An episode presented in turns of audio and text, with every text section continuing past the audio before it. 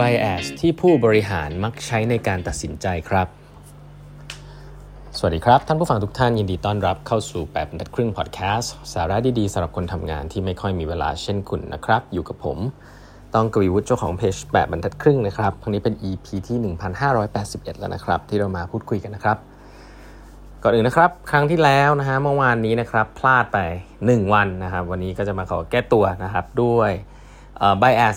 สองอันนะความลำเอียง 2 อัน ซึ่งผมต้องบอกว่าผู้บริหารเป็นเยอะที่สุดนะครับสำหรับผมนะผู้บริหารในเมืองไทยเป็นเยอะที่สุดนะครับแล้วก็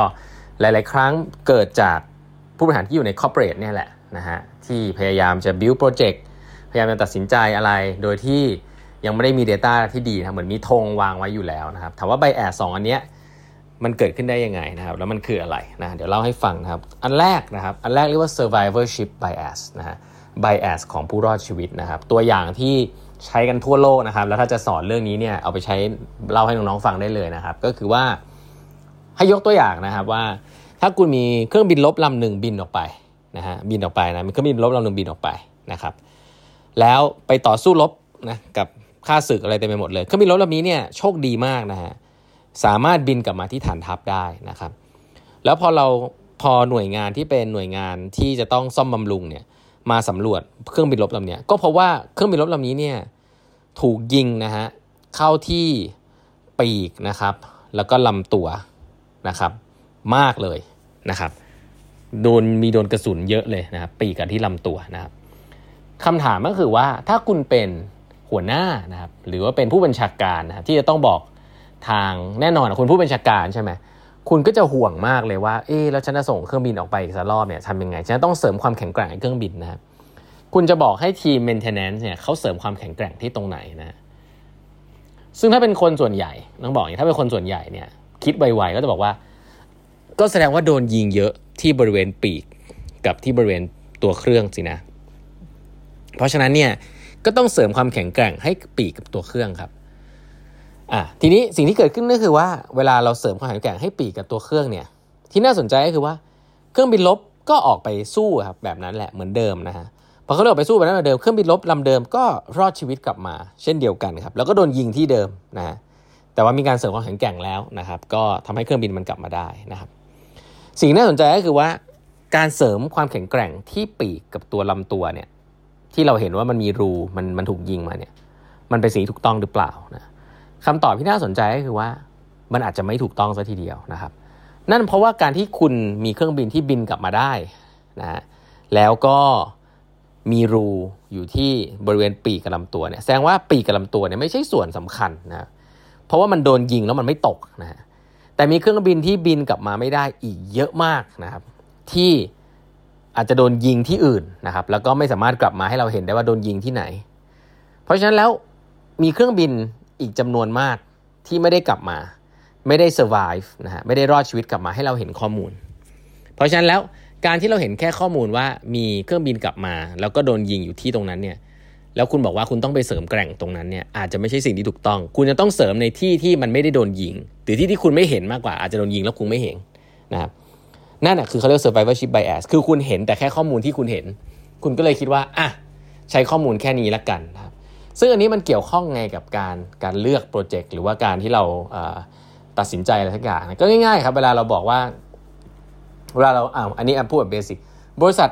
บริษัทนั้นอะเขาทำแล้วมัน success นะอ่าเอาไว้แบบนี้ บริษัทนั้นเขาทำแล้ว success เพราะงั้นเราจะทำบ้างอ่าทีนี้ที่น่าสนใจก็คือว่าเอแล้วมันมีบริษัทที่ทำแบบนั้นแล้วมันไม่ success ไหมคุณลองนึกภาพดูนะ คุณมีบริษัท คุณกำลังจะทำโปรเจกต์อะไรสักอย่างหนึ่ง แล้วคุณแบบอยากจะทำอะสมมติคุณมีธงอยู่แล้ว แล้วคุณก็ เห็นว่าบริษัท A เนี่ยทำแล้วมัน success นะคำถามคือถ้าบริษัท A ทำแล้ว success แล้วคุณบอกว่าถ้างั้นคุณจะทำบ้างเพราะบริษัท A เคยทำแบบนี้แล้วมัน success เนี่ยคุณอาจจะต้องถามข้อมูลเพิ่มเติมนะว่า แล้วมันมีบริษัทที่มันทำแบบเนี้ยแล้วมันไม่สักเซสไหมซึ่งถ้าคำตอบว่ามันมีบริษัท B C D E ที่ทำแล้วมันไม่สักเซสเนี่ยอันนี้ฮะคือ survivorship bias คือคุณไม่ได้เห็นบริษัทที่มัน fail คุณเอาแต่ตัวอย่างที่มัน success นะ แล้วคุณก็เห็นว่าอะ A มัน success คุณก็เลยคิดว่า A success คุณก็เลยทำแล้วมันจะ success ซึ่งจริงมันจะผิดเลย เพราะว่ามีบริษัทอีกมากมายที่ทำแล้ว fail เพราะฉะนั้นคุณต้องไปดูว่าบริษัทที่ทำแล้ว fail เนี่ยเขาเป็นยังไง เพราะอะไรแล้ว A มัน success เพราะอะไรนั่นคือนั่นคือสิ่งที่ควรจะทำนะครับ แล้วก็คุณใกล้เคียงคอนเท็กซ์ของคุณบริบทของบริษัทคุณใกล้เคียงกับบริษัทไหน ก็อันนั้นอาจจะเป็นสิ่งที่ใกล้เคียงที่สุดที่จะเปรียบเทียบ อันนี้คืออันแรกเรียกว่า survivorship bias นะถ้าคุณ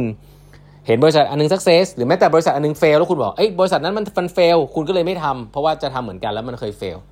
แต่มันอาจจะมีบริษัทที่ทำแล้ว success ก็ได้นะครับที่คุณไม่ได้ดู เพราะฉะนั้นก็ต้องถามคำถามอีกมุมหนึ่งเช่นเดียวกันนะครับอย่ามองแค่ตัวที่คุณเห็นอยู่ตรงหน้าเท่านั้นเอง อันนี้คืออันแรกอันนี้เรียกว่า survivorship bias นะอีกอันหนึ่งซึ่งอันนี้คลาสสิกนะฮะอันนี้เรียก confirmation bias นะครับก็คือว่าคุณนะ่ะคิดอยู่แล้วนะฮะในใจว่าไอ้แบบนี้น่าจะ work นะครับคุณก็เลย ไป search Google เลยนะครับว่า เอ๊มีบริษัทไหนบ้างนะครับที่ทำแล้ว work นะแล้วคุณก็เจอบริษัทที่มันทำแล้ว work คุณเจอแน่ๆนะฮะแล้วคุณก็เอาข้อมูลนั้นเนี่ยมา support สิ่งที่คุณคิดนะไอ้บริษัทนี้ทำแล้ว work ครับเพราะฉะนั้นแล้วผมว่าน่าจะ work คุณไปรวบรวมบริษัทมาเต็มเลยที่มันทำแล้ว work แล้วคุณก็บอกว่าอ่าเพราะนั้นสิ่งนี้น่าจะ work เราควรทำฮะอันนี้เรียก confirmation bias คือคุณไปหาข้อมูลจากแค่เป็นข้อมูลที่ support สิ่งที่คุณคิดอยู่แล้ว แน่นอนนะครับใน Google ที่ผมบอกเลยนะฮะ อันนี้คนที่ชอบไปเขาเรียกว่าสไตล์ presentation ที่ชอบไปอะไรก๊อป quote ในในในอินเทอร์เน็ตมานะครับ นี่น้องๆอาจจะเป็นนะ แล้วพี่ๆต้องตามทันนะ บอกได้เลยฮะ คุณจะเอา quote แบบไหนมันมีหมดนะครับ คุณอยากจะบอกว่า innovation จะต้องเคลื่อนที่เร็ว คุณก็จะหา quote แบบนั้นมา โอ้ อยากจะเคลื่อนที่เร็ว เยอะแยะเลย คุณอยากจะบอกว่า innovation จะต้องรอบคอบ คุณก็ไปเซิร์ชมา คุณก็จะได้สิ่งเหล่านั้นเหมือนกัน คุณเห็นใช่ไหมฮะว่ามัน มันตรงข้ามกันมันคอนทราดิกันความเร็วความรอบคอบจริงๆมันตรงข้ามกัน เพราะฉะนั้นมันไม่ได้มีสูตรสำเร็จนะครับ คุณต้องหาข้อมูลให้ครบถ้วน แล้วก็มาดูว่า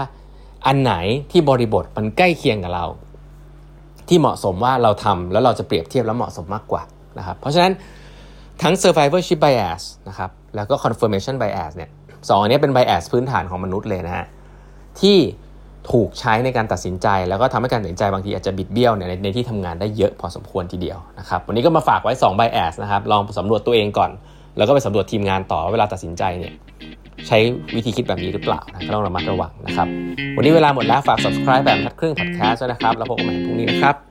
สวัสดีครับ